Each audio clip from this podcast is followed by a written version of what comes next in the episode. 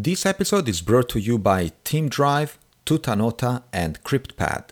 These are three services that I use every day and that guarantee my privacy and protect my data. For my daily work, I need secure end to end encrypted transfer and storage of my files. I also need access, edit, and sync while on the go, and having total control of my data and encryption keys is very important to me. If you also need all this, check TeamDrive. With Team Drive, you can access and edit your files on Mac, Linux, Windows, iOS, and Android. You can store your data on premise on a compatible web DAV server or use all three hosting solutions at the same time. You can access and download your files from a web browser too. It's really, really easy, secure, and gives me all the control I need on my data. Because you know, that is my data. If you visit teamdrive.com or if you are from US, visit synqion.com, S Y N Q I O N.com, you will get 15% discount on the first year subscription if you use coupon code GADA15, G A D A 1 5. Commercial users can enjoy a free 30 day trial. With TeamDrive, I sync and share with peace of mind. When it comes to emails, I need a service that encrypts the entire mailbox by default. That's how I found Tutanota, a secure email service that protects my emails and my privacy. When everything is encrypted, no one can abuse my emails for sending me targeted advertisements. I love the Tutanota email service because it's secure, free, and more importantly, it has no ads. The Tutanota team is truly passionate about security and they really work hard to protect our right to privacy. Check it out at tutanota.com.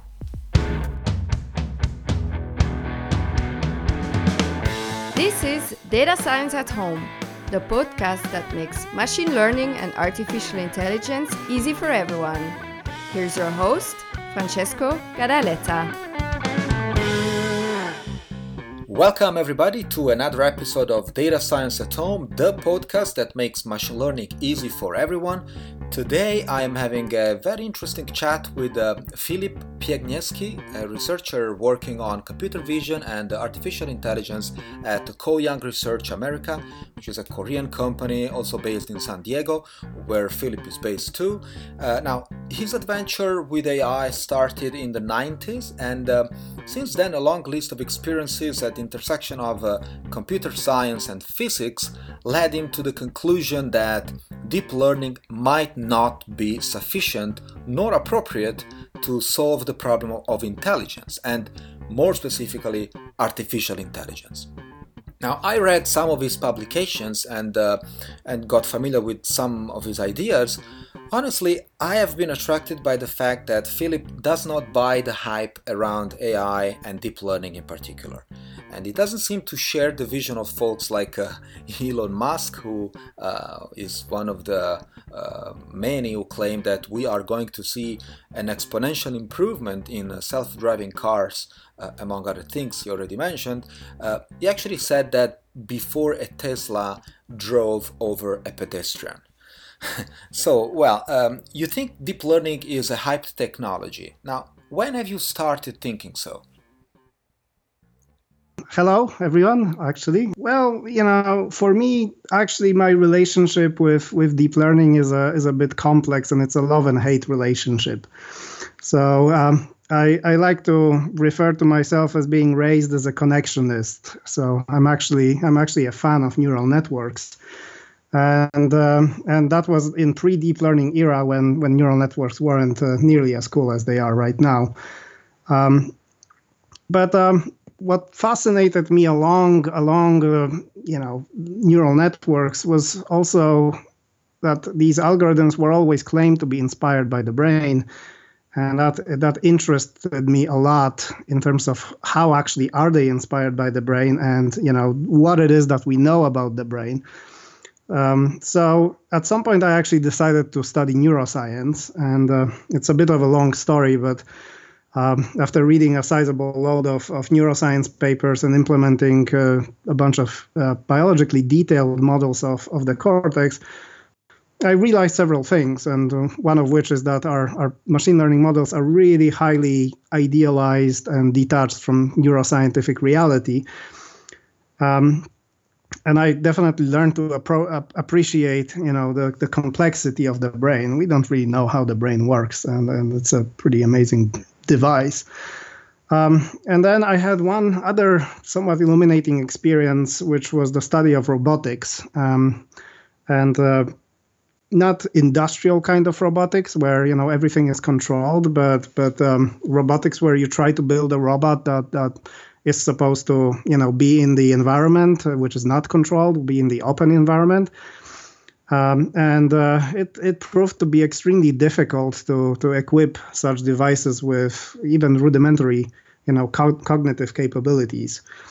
And that's what that was around the time um, you know when when deep learning sort of uh, caught wind around 2012 maybe. And when that happened i was somewhat torn apart between excitement and and the realization that uh, you know whatever I learned about what are the problems of autonomy is not what deep learning addresses, and it didn't address back then, and it doesn't address right now.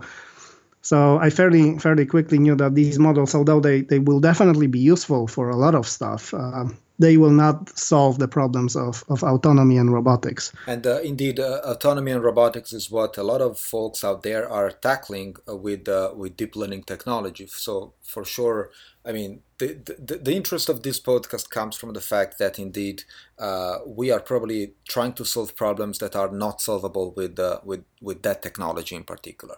Now, I wonder what your thoughts are about AGI or artificial general intelligence. So there's a lot of, uh, you know, a lot of hype right now around this. Um, I think mostly mostly stirred by, you know, the idea of singularity um, but uh, in all seriousness, uh, we don't have a definition of what intelligence is. Uh, and it may sound embarrassing, but this field has been like that for many, many years. And, you know, it went under the flag of artificial intelligence. We don't know what intelligence is supposed to be. So the only piece of definition that that's that's there really is the Turing test, and and that states, you know, if you can fool humans into thinking that something's intelligent, then it is intelligent. But um, I'm not quite sure this is correct. So over 50 years, we had the contest of fooling people into thinking that something is intelligent, um, and you know, primarily to extract money um, by raising money for investment and grants. We we all know the history of AI winters. Um, but that's that's more similar to some kind of you know magic show or engineering. It's not really you know all that scientific. So I think you know, in order to make progress in that in that space, we really need to go back and and try to you know firmly establish what it is that we're trying to solve here. And um, you know, one of the the somewhat recent ideas that that come to mind in that area is is actually emerging from physics, um, out of all the places.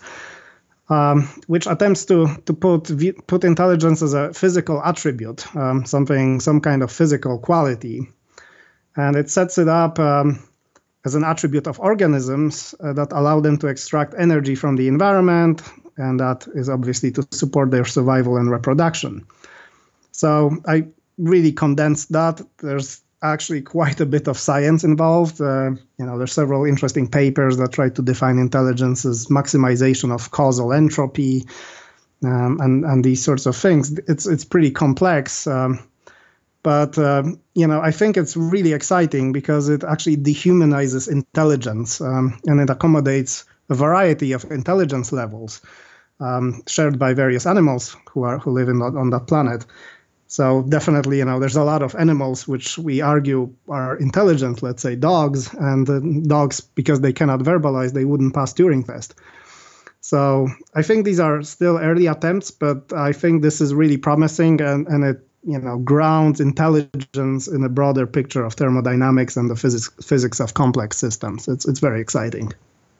Yeah, it is. I mean, also the definition that you just gave, it's it's something that I personally have never heard uh, before. Uh, even though there are some attempts from the you know uh, theoretical uh, from uh, cut from physicists and um, yeah, there is this kind of uh, relationship between uh, computer scientists dealing with deep learning approaches and and um, uh, you know uh, researchers with background in physics. Well, one thing is for sure is that many of the promises of deep learning uh, haven't happened yet, and one of them is definitely the one that you just mentioned, which is you know, the promise of uh, autonomous vehicles. Now, to be fair uh, with the research community, uh, we should say that the brain of a self-driving car, if we can call it like that, is not merely deep, deep neural networks. Now, what do you think is the major fault in the field? I'll, I'll, try to summarize it really quickly, and then and then I'll try to expand on it and, and explain what I mean. So I think the main fault is that we assume that we can make a lot of assumptions about the environment. Um, so you know, it's like we're thinking like we're solving some kind of a game with with well established rules that could be either learned or coded in. If we put those rules in and uh, perhaps code in some finite number of special cases it will work just fine. And that works in computer games amazingly right? I mean we we just solve go you know we can solve a lot of games with reinforcement learning but these are very crystalline and very regular structures where things, and particularly the rules, never change in time. That's not quite true about the reality, where you know things are non-stationary. There ain't really rules. You know, if you if you go and drive out there, you'll you'll be breaking the rules of the road all the time, and not even if you're a bad driver, but in fact sometimes even to, you know, to drive better and more safely, you actually need to to break the rules of the road. So this just makes it enormously complex. And, um, you know, what compounds the problem is that in, in terms of in, in, in the case of self-driving cars, we, we we play a game of really high stakes. So it's it's human life that's at stake here, and the safety and liability bar is set extremely high. I mean, I keep hearing this this um, statement that oh, humans are such such bad drivers. Well, of course, there's tons of accidents which we could probably avoid, but you know, if you look at the statistics, uh, there's one you know road fatality per 100 million miles. That's quite a bit. I mean, most people you know will never drive 100 million miles in their life. So the bar is, is set really extremely high. And so I think the nightmare of every autonomous you know vehicle engineer is the realization that at some point this this car when it's actually fully autonomous will eventually reach the set of uh, events or or you know circumstances which is outside of the domain it's been trained in. And uh, i like to call these situation tail events and they cannot really be anticipated in advance. And because they cannot be anticipated in advance the, the car's behavior in those circumstances. And you know, to be fair, both symbolic methods and of the good old AI and, and, and, as well as deep learning are not immune to this problem. And this is the central problem of, of um, you know, autonomy. And we don't really know how to do it yet. When you mention uh, tail events, you actually remind me of uh, uh, Nassim Taleb uh, learning from tail events. Um, I'll probably report that in the in the show note. And uh, yeah, a lot of current statistical models do not take tails into account, as you just said, uh, neither deep learning. Now, speaking more about how all this is perceived by the media, uh, I found that when researchers announced, for instance, ImageNet was solved, the media confused it with computer vision. And when they announced the successes of deep learning and the reinforcement learning on the games that we know, like uh, AlphaGo, Atari games, and Dota 2, for instance, the media again confused it with uh, high level intelligence. So, what do you think will happen next? Well, um, you know, predicting the future is, is extremely difficult. Um, so I, I can't really, I can't really, you know, say with 100% confidence. Um, I would say there could still be some spectacular successes in front of, of deep learning. Um, but I think I think by now probably a lot of people who invested money in, in AI are expecting the real practical advancements. And I don't think, you know, playing computer games is, is gonna cut it really. I think people expect, you know, these miraculous promises now to materialize, which is you know autonomous drive coast to coast and and and so on, and robots that will do some amazing things perhaps. Um, so, you know, I think it's time to deliver, and I'm quite skeptical as to whether this next level of wonders can be delivered. Um, so my fear is that at some point the patience of investors may run out and, and the funding will collapse and we'll have the, the so-called AI winter, which is which is not good for the field because there's lots of you know good ideas out there, but uh, it, it happened multiple times before. Typically, when there was a lot of investment, too much hype around the field, and then you know what came next was was um, some kind of depression, which was just as irrational as as the excitement.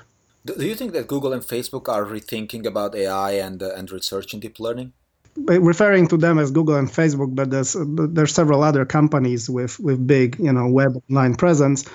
Um, but uh, let's just stick to saying Google and Facebook and have you know a couple other companies in mind. So far, I think they've done a, an outstanding job of actually making use of deep learning technology and, and commercializing it. And uh, the reason for that is they are in they have the data they have enormous amount of data and a lot of that data is labeled or can be labeled and so they can they can really leverage it.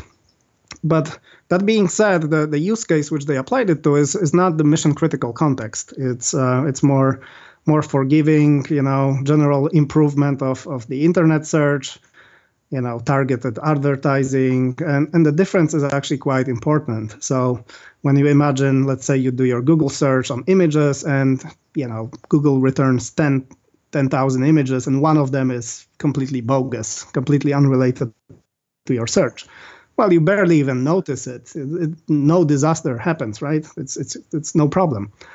When you have a self-driving car and you know it can even drive 100,000 miles uh, flawlessly and then you know on that next mile it makes some kind of really bad decision really bad you know identification um, you know you have a big problem potentially so I think Google and Facebook's they they generally I think picked up a lot of the low hanging fruit and uh, I don't have any insider knowledge, but I would probably guess that they are maybe a little bit confused as to where to go next with this. If we look at how the, the compute requirements of deep learning architectures has increased in the last probably five years, which I believe are the most active years uh, since the last winter, uh, we get up to about uh, 300,000 times increase in uh, uh, flops per second per day. Flops is floating point operations, which is the, the unit uh, used to measure how, my, how, many operations a, a, a, a, piece of hardware can do.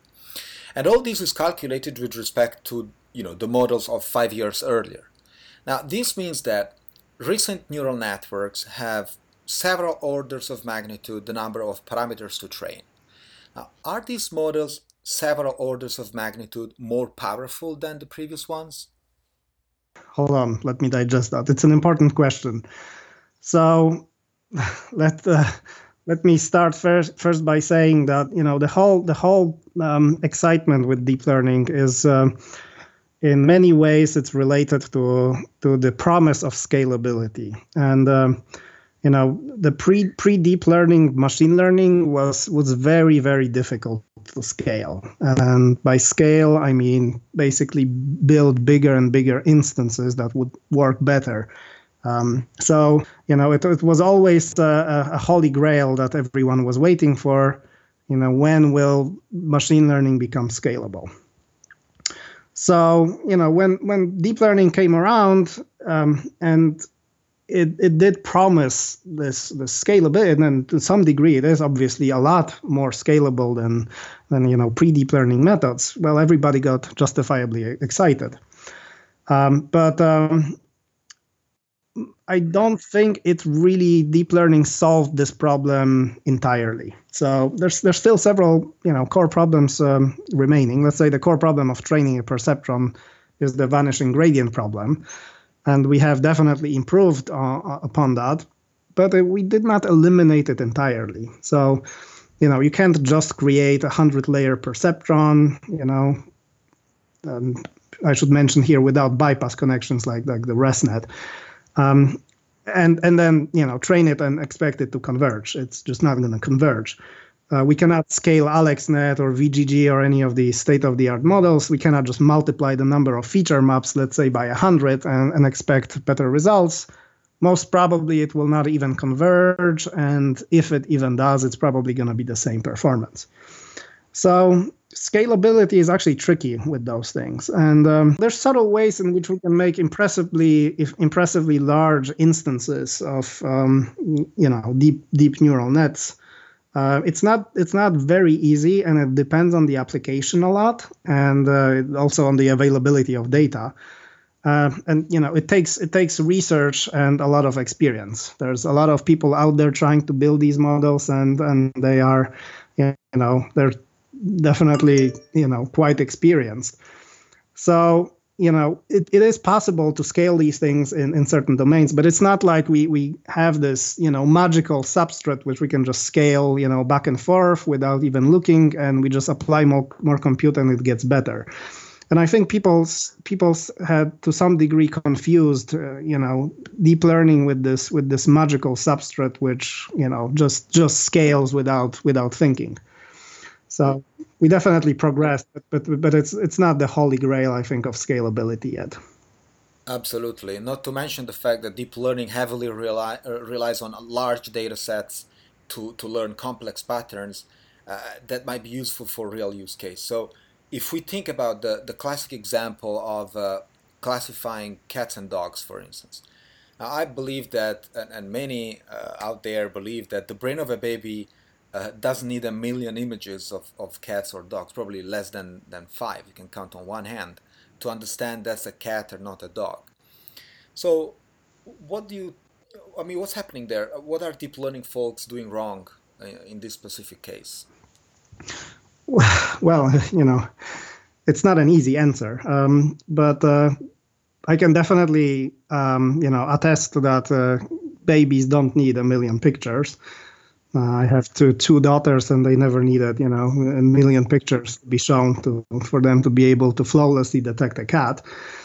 Um, but uh, so you guarantee. but uh, that was experimental. But um, definitely, humans uh, humans and animals learn learn differently, and they mostly learn in unsupervised manner. So, you know, they interact with things, observe them, and and somehow try to make sense about how things work. And I think by the time that children begin to verbalize and actually learn labels for things, they already have a pretty good, you know, set of representations for things in the world and many attributes of these things. So I think when, when a child finally learns that something is called a cat, it already knows it's a it's a furry animal with a pair of eyes and spiky ears. And um, you know, deep nets don't really gain that sort of insight. Um, they don't learn these attributes. They are just being presented with, you know, let's say, a million images of cats, and there's some statistical, uh, you know, statistical property of these images that allows you to detect or allows the deep net to detect that there's a cat there. But it doesn't necessarily need to be anything related to, to the attributes that, that we are accustomed to with, with the semantics of what a cat really means. Um, so I think that's that's the core problem, and, and, to some degree that that diagnosis has been you know acknowledged even by the uh, you know top scientists in the field. If you go back to the 2015 Nature paper on deep learning by Yann LeCun and, and Bengio and Hinton, um, they are the founding fathers of, of deep learning essentially, and then they finished the paper by by stating exactly that that it's unsupervised learning that we really need.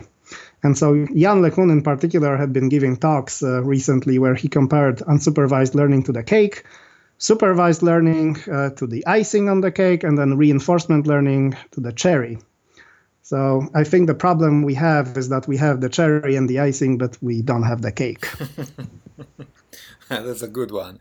Well, one, one of the most uh, naive and also probably the most tried strategies uh, by deep learning practitioners is to make a neural model more complex, as you as you mentioned, like uh, you know people who try to uh, expand the number of, uh, of layers or, or uh, expand the layer, uh, number of neurons, neurons in the layer, etc. Now, as a matter of fact, you know, by making a network a thousand times bigger uh, as you said, we don't get a thousand times better predictions. And also, a much bigger model needs a much, much bigger training data set, which might mean gigabyte and gigabyte of data. And this brings us to the problem of scalability that you started uh, discussing. Uh, now, what is the solution to that? We definitely see some diminishing returns here, right? Um, we we scale the things up; they don't work, you know, as progressively as much better as we would like to, them to. But I think this actually relates to the previous question, which um, the previous discussion on unsupervised learning. Um, so really the problem with data and the, the fact that it's expensive is because we need labeled data. And uh, you know labeled data needs to be labeled. Somebody needs to work on it. And that's why it's it's difficult to get. It's expensive particularly if you want uh, enormous amounts of it. Um, but uh, if we had a system which which learns in an unsupervised manner then you know we can possibly get all the data we need because we just gather it or it's already there on the internet so, for example, if we had a vision system that could just watch YouTube, you know, learn all it needs to learn from there, you know, we don't have the data problem. There's just you know terabytes and terabytes of, of video out there available. So it's definitely a hot topic right now. Um, it's so-called unsupervised pre-training or semi-supervised learning. Um, people try to do some kind of pre-training in an unsupervised way, and then specifically only only do final training with with the label. Um, this this is definitely a step in the right direction, I think. But I think in order to really su- succeed in this, we need to move slightly further beyond that. So I think what's what's um, what's overlooked is that uh, people tend to think of data as just being statistics, and uh, there's actually a lot more to data than just statistics. There's some kind of dynamics which which generated that data in the first place. And I think for the right kind of generalization, the the sort of generalization where we're accustomed to to learn not the statistics of the data, but we need to learn the features of the dynamics that generated that data. Um, so this is what I think is going on in the brain, and what this is what allows it to to make the these generalizations, which are, I call it physically meaningful. So we can predict things about the world in, a meaningful manner because we understand the dynamics, not just the statistics. Well, in fact, a very common strategy a lot of practitioners out there use is, uh, you know, so-called end-to-end training, uh, that indeed treats data as uh, statistical events. And uh, and usually their their strategy goes like you know in by collecting a tons of images or, or data uh, together with their labels. Uh, then they learn the image label mapping with back propagation and all that stuff. And then eventually they can tune the model and at the end they get something that more or less predicts you know events that are statistically similar to the one they trained on. So what's wrong with this approach? From purely statistical point of view there's there's really nothing wrong. Uh, but uh, so there's many applications where you can use that methodology and it's just going to work fine. Um, you know a lot of there's a lot of statistics which is definitely meaningful. There's uh, amazing you know work in, in fraud detection where where really you know statistical features are actually quite informative. But uh, I think one has to be really careful, you know, uh, what to expect of such systems, particularly you know in applications like vision, where where inputs are very high dimensional. So you know the way the way humans classify objects it's actually quite quite complex and it depends on a bunch of things. So humans will will typically look at the photo identify an object based on for example affordances which is what i could do with that object. You know something may may look like a chair and that's an affordance but it could be made of a material you've never seen before. But you quickly identify it's a chair because you can see that it, it has that affordance to it there's cultural context, there's scene context, there's just a lot of lot of things in there. So then, you know, we need to ask a question: Is it even possible for a system to to acquire that sort of semantic just from the photos or the samples we provide? Um, and that's we we need to remember that that system doesn't know many many things which we take for granted. You know that there's there's embodiment, that there's dynamics, that there's you know the law of gravity for example right? There's many things the system cannot possibly know. And uh, i think what deep learning shows is that you can actually obtain impressive results but also when you try to push them to the limits they, they turn out brittle and susceptible to failure. So i actually have an, a quick anecdote about about what i mean by learning the wrong thing. Um, I've uh, I've heard of that uh, experiment. I don't have a citation to it. I think it's an anecdote. I think it's true though. Anyway, um, some some some guys were building a, a classifier, and uh, they they wanted to classify images of animals and images of non-animals. And it was a relatively simple biologically inspired, uh, you know, classifier and so so they they run it uh, through their training set and then they run it through their testing set and it turned out the system that they've built you know accomplished 100% performance on the test set. So they were baffled because because the system was really really extremely simple and they didn't expect it to perform so well at all. So they, they started investigating uh, you know how is it possible that the system uh, did so well um, and and it took a while for them to understand that their their data set had a bias, and the bias was that the all the photos of, of animals they had were were you know taken with a telephoto lens, and there was an animal in the center of the image and and blurry background, whereas all the samples which which represented non-animal pictures were taken with a regular you know non-telephoto lens, and and they were pretty much sharp everywhere. So really, what the system learned was was to distinguish, uh, you know, a photo which had a blur in the background from a photo which didn't have a blur in the background, and it happens to you know coincide entirely with the label or correlate correlate perfectly with the label. So I think this is this is the danger we need to be aware of. Um, even if we get you know very impressive results from from these statistical models, we need to uh, you know ask ourselves the question is it really has it really learned the semantics um, of of what it, what we mean by this label or or is it some kind of a bias right? I think that's that's the that's the very important you know danger in this approach.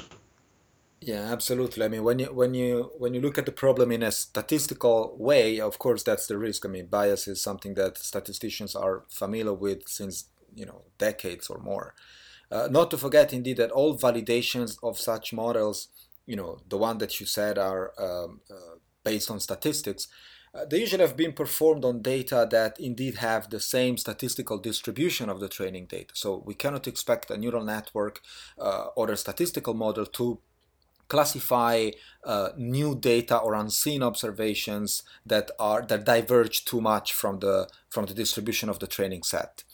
Uh, so as soon as indeed this distribution diverges, uh, you know, from, from the one of training data, usually these models stop performing, at least as as good as they they the claims the claims were.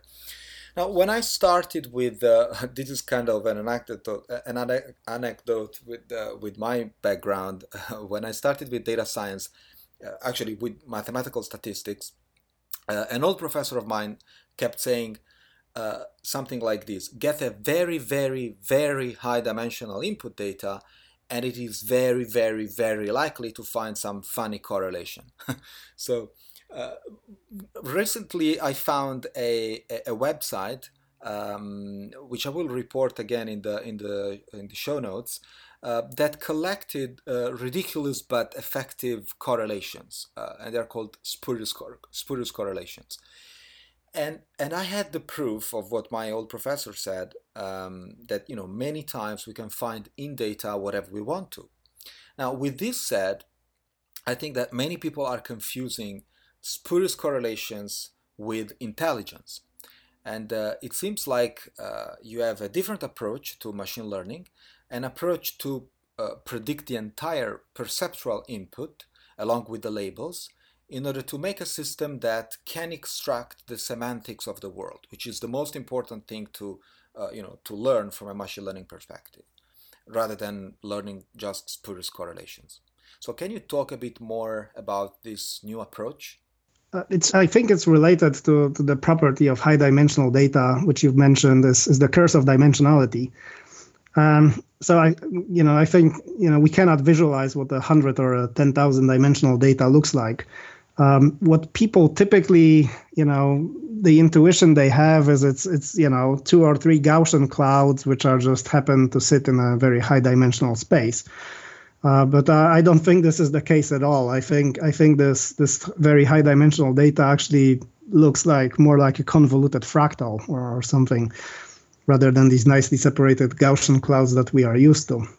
So, um, you know, it's it's um it, actually is to some degree we can we can we can get an intuition on that. There's this phenomenon of of deep learning which is susceptibility to adversarial examples.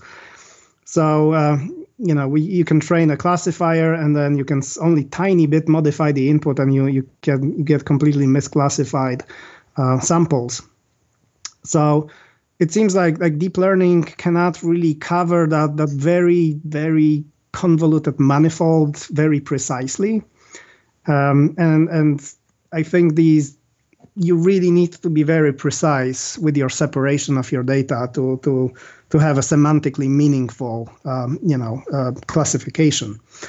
Um, so I think part of the problem is that the task we're applying right now is uh, has this property that you get, you know, a 10,000 dimensional input and you only have a few bits of the label.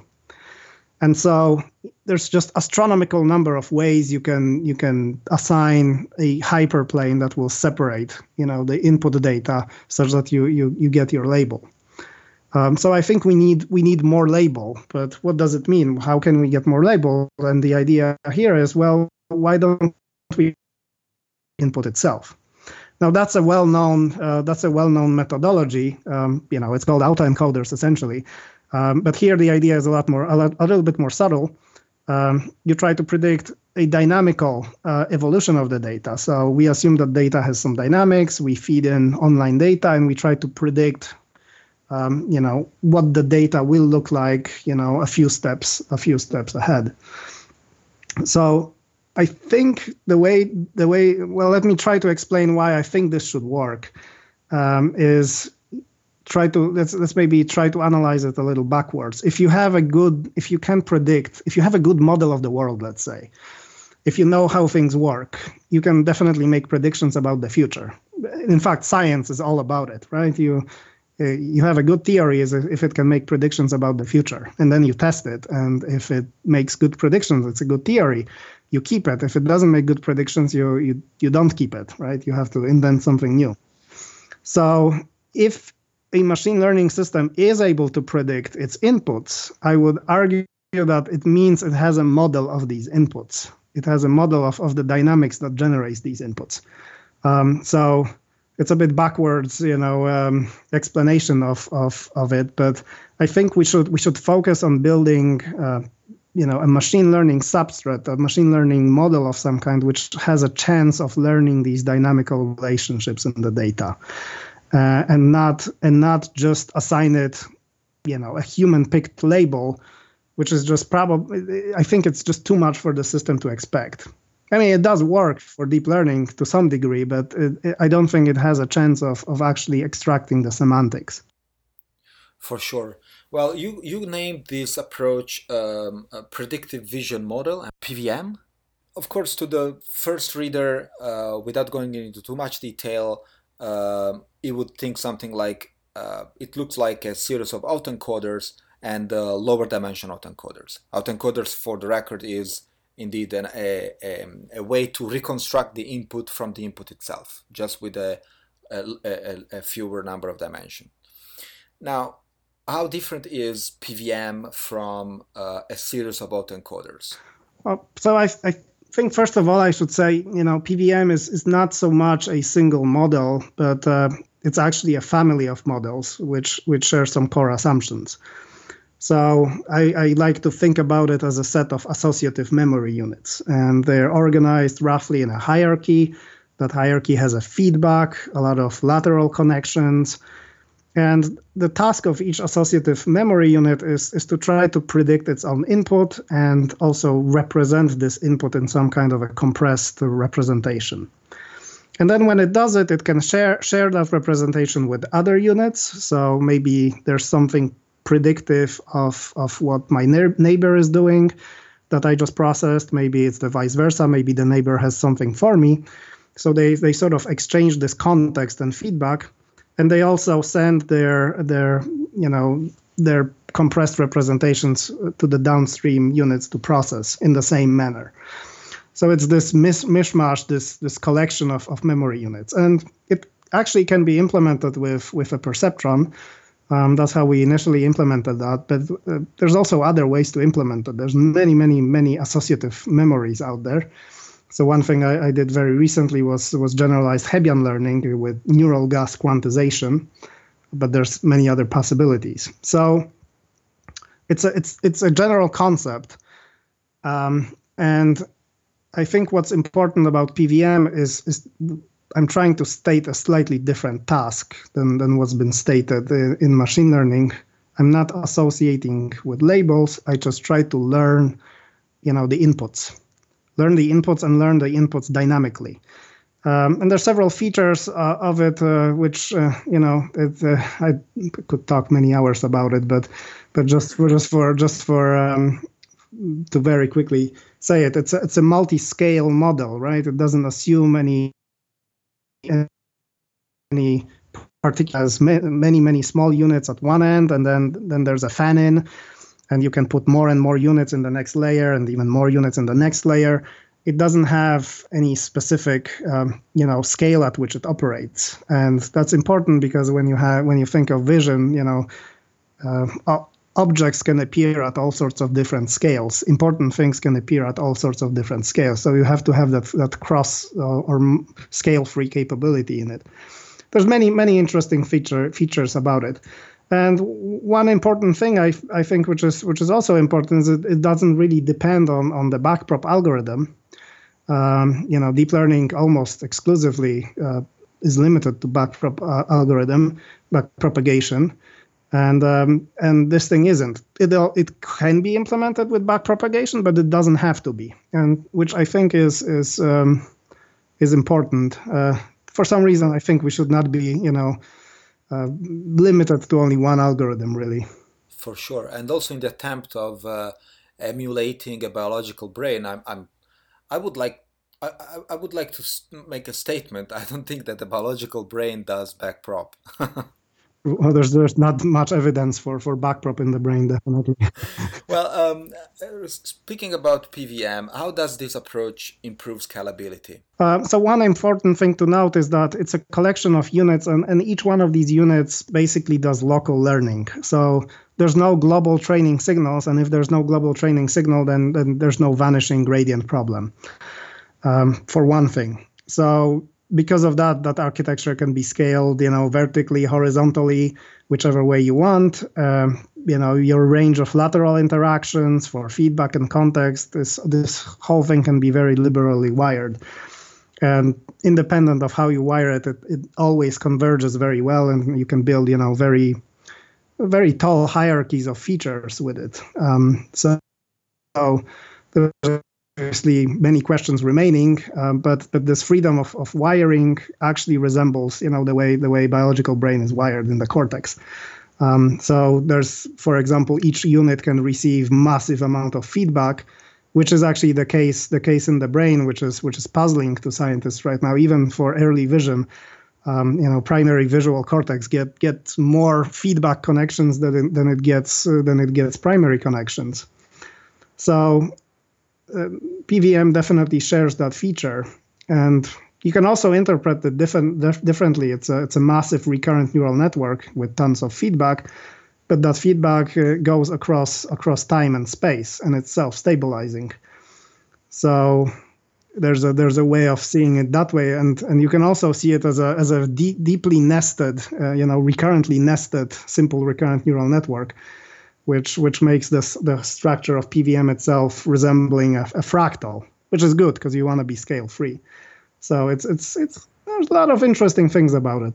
Yeah, it, it is indeed. Like uh, it looks to me much more uh, similar to to how a biological brain might be working, even though we don't really know, you know, hundred percent how the brain works. And uh, but this seems to be uh, you know closer to what deep learning is trying to do uh, with the with the backprop and all the other uh, mechanisms uh, uh, and tricks, mathematical tricks, apparently. Maybe I just add a, a small point on you know it, it, on how it all came together. you know, we definitely I've I've been actually studying you know how the how the biological brain is wired. I've mentioned that you know earlier and um, you know at the same time you know i was fighting with this robotics problem and and at some point you know several things came together and and so it occurred to to us the team the team that was involved in that project is that hey here's how we need to wire this thing to actually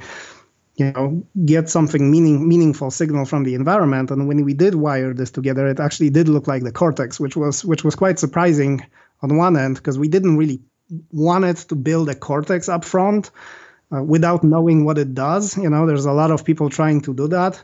You know, there's many, many, many simulations, very detailed, you know, simulations of the brain, which, you know, try to simulate it, but don't really have the principle behind it in terms of what it is, what the function actually is but here we actually you know we came we came to the function initially and then and then when we wired it together it did look like the cortex which you know i think it's might be something. It's something that that for sure. Well um, recently relatively recently some researchers have been uh, speaking about and, and also proposing some some proof of concepts about adversarial examples which is a way to uh, perturb the input uh, in a way that is not you know perceivable to to, to the human eye uh, but still uh, they will alter the label and so they will basically fool uh, the deep learning network um, consistently. Um, now when you apply such a method to computer vision that i'm talking about the pvm how robust is it is this approach to adversarial examples I think that the problem of adversarial examples is highly related to the task that we're trying to solve uh, with with deep learning, and that's that's uh, image classification. And even the way we derive these adversarial examples is often basically hill climbing on the on the gradient. So we we will, you know, condition the network on on some input, and then let's say we want to change the, the classification onto something else. So we will then back propagate that gradient onto the image, and then we slightly modify the image, and, and we get a misclassified example. Now, now PVM doesn't work like this. It's not a feed-forward system. It's it's a recurrent system, and there's no single readout. There's no single label. Um, so you can't really derive a gradient-based, um, you know, adversarial example for it. Um, maybe there's another way to do it. I, I frankly I don't know, but um, definitely it, it does get fooled, much like humans do get fooled as well.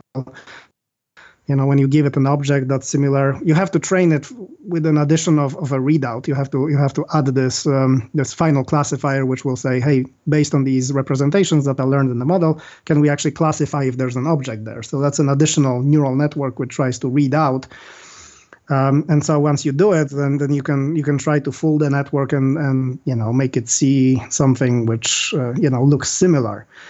Now I haven't done much much study in the subject, but um, you know based on the way it works, I would not be too surprised if it was. Uh, potentially vulnerable to the same kind of illusions that, that humans are, are vulnerable to it's a it's a very complex uh, you know matter because a lot of optical illusions that, that humans actually are subject to uh, originate from the retina. So we have to isolate those uh, from you know the more semantically relevant you know illusions. So it's it's a it's not an easy you know thing to say but i wouldn't be too surprised if it was the case. Sure, but even if that were the case, like uh, it means that PVM is clearly emulating the biological brain, uh, definitely better than deep learning because you know if a, a human being will get fooled by the same image uh, as much as PVM would get fooled, well then uh, it means I mean by analogy I would say the two methods work similarly. You know, I, as, as much as I'm I'm super excited, you know. Uh, about the PVM, I, I, just you know want to say this is an early step, um, and I think that the, the, cortex is extremely, extremely you know complex and it also evolved, you know, for a, you know a couple billion years. So there's maybe a lot of things there which are very specifically pre-wired, which you know might be innate. So you know, I think building artificial brain is, is quite a bit of a task. I, am not I'm not claiming by any means that I've built one, um, but uh, I think I'm just trying trying trying to approach from a, from a slightly different direction than than what you know the mainstream deep learning does. Absolutely. Uh, while creating a predictive model of the sensory input seems to work for, for vision, at least according to your um, experiments, uh, how does this new approach generalize to language models? Well, language language is a is a can of worms, and pretty much only only primates uh, have uh, evolved a, a, sophisticated language there's arguments whether whether other animals have have evolved other you know more primitive forms of language, but but it's definitely something very very advanced already. Um, so it's far down the road. Um, I'm definitely more concerned with early perception. Uh, but that being said, uh, what comes to my mind is um, there was one experiment that actually OpenAI did. Um, they uh, some time ago they, they they did a study where they trained the neural network on character prediction.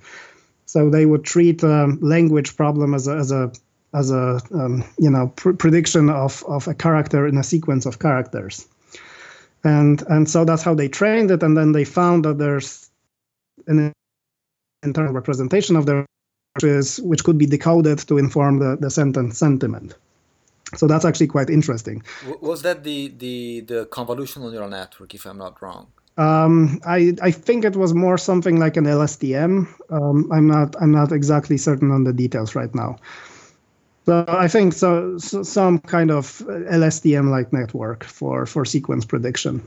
So yeah, that's interesting. That's that's the sort of uh, you know very very very similar to the way we we actually applied PVM to object tracking, which was you know you train you train the, the thing on visual on the video of things and then you actually read some kind of label prediction or train for for label prediction on a smaller label data set and you find out that these representations are actually meaningful um, but there's other there's lots of other things interesting in in early early sensory processing um, one example is uh, there's multiple modalities, and uh, you know we typically think of vision, but but there's there's uh, hearing, and these are actually related. And um, actually, all our senses are are very highly related.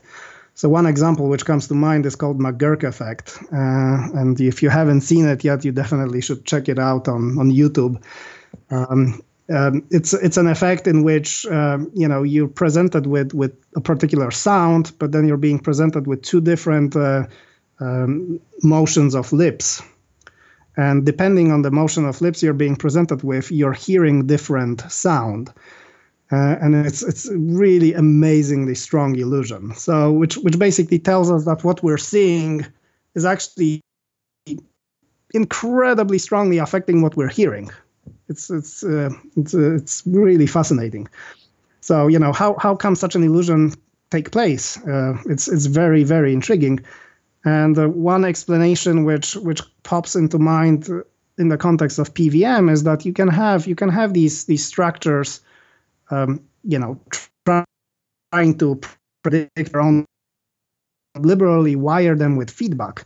So if there's something predictive, you know, in addition for vision, those units can pick it up um, from these feedback connections. And so you, you have the ability to learn these things, uh, which is definitely useful for, for your survival. Um, when, when, let's say, your auditory input is in conflict with your visual input, it certainly indicates that something is wrong. Perhaps you should pay attention. So it's it's no wonder that you know evolutionary that could be beneficial.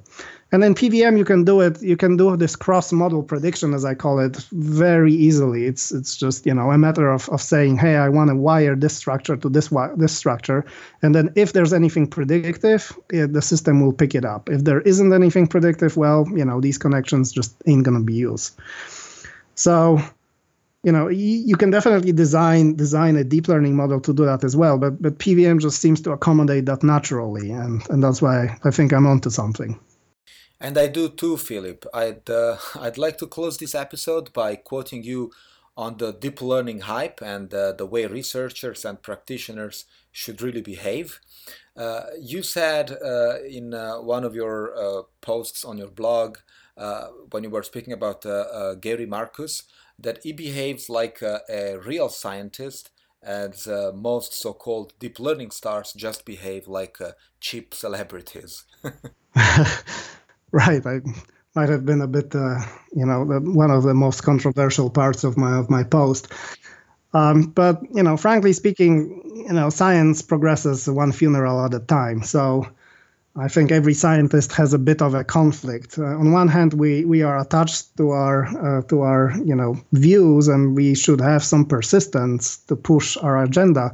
If we believe something, you know if you if you have a new idea initially no one's going to believe it no one no one will think it's a great idea but you're the one who thinks it's a great idea you should persist for a while because it actually could be a great idea uh, so you don't want to let it die but on the other hand if it turns out that it's not really a great idea then you should you should you should put it to rest right so if, if there's really good evidence saying that you're wrong you should you should change your mind so it's difficult. It's definitely not easy. And um, I think in science, you know, we should really be careful about balancing these two. And, uh, you know, the scientist should be the first one to criticize his theory and, and be try to be fair about it. And, and um, I think there's a little bit too much excitement right now in the field. Uh, I mentioned Gary Marcus, who's been, you know, uh, he's a well-known st- scientist, um, and and and he was. He, I think what he basically states is that we shouldn't be arrogant. And there's many others uh, who who say the same message. Rodney Brooks, you know, a founder of founder of iRobot, very accomplished roboticist, um, you know, AI researcher, actually famous. You know, he had plenty good ideas in in the 80s. Um, another great example, Benjamin Recht from UC Berkeley. He just recently shown a, a very interesting paper on reproducibility on the CIFAR10 dataset. There's many others like Judea Pearl, Michael Jordan, you know, Ali Rahimi, Douglas Hofstadter, some of the big names that, that come into mind. And, you know, growing number of voices. And they are saying, hey, you know, we should probably have some healthy skepticism about this. Um, and uh, you know, I don't definitely consider myself an enemy of deep learning. Uh, actually, on the contrary, I use it all the time. So I'm, I'm really excited about it. But at the same time, we shouldn't really be naive about the capabilities, and we shouldn't oversell it because you know people will will ask us to deliver, and we might not be able to deliver, and that might not end very well. That's a very good point, Filip. And uh, indeed, more science and less hype it was very nice to have you here at Data Science at Home. I'm sure that our listeners enjoy your point of view and your realistic conclusions about the state of deep learning and uh, definitely what we should expect from it. Thank you very much for being here. Thanks for having me. This episode is supported by CryptPad.fr. As I need to edit documents in collaboration with colleagues and friends without compromising my privacy, I found CryptPad to do exactly that. It encrypts my documents so that their contents cannot be read by the cloud or the NSA, not even CryptPad themselves. That's called zero knowledge encryption. CryptPad is private by design. You can try it for free and share rich text documents, source code with syntax highlighting, markdown based slideshows, whiteboards, and Kanbans for task management. You also have space for files that you can upload and they will stay encrypted, stored on dedicated servers, replicated with daily backups. Go to cryptpad.fr, C R Y P T P A D.fr, and try today. This was Data Science at Home, the podcast that makes machine learning and artificial intelligence easy for everyone. If you like the show, don't forget to write a review on Apple Podcast, Stitcher, or Podbean. You can also find us on datascienceathome.com where you can subscribe to our newsletter and get the latest updates. Thanks for listening.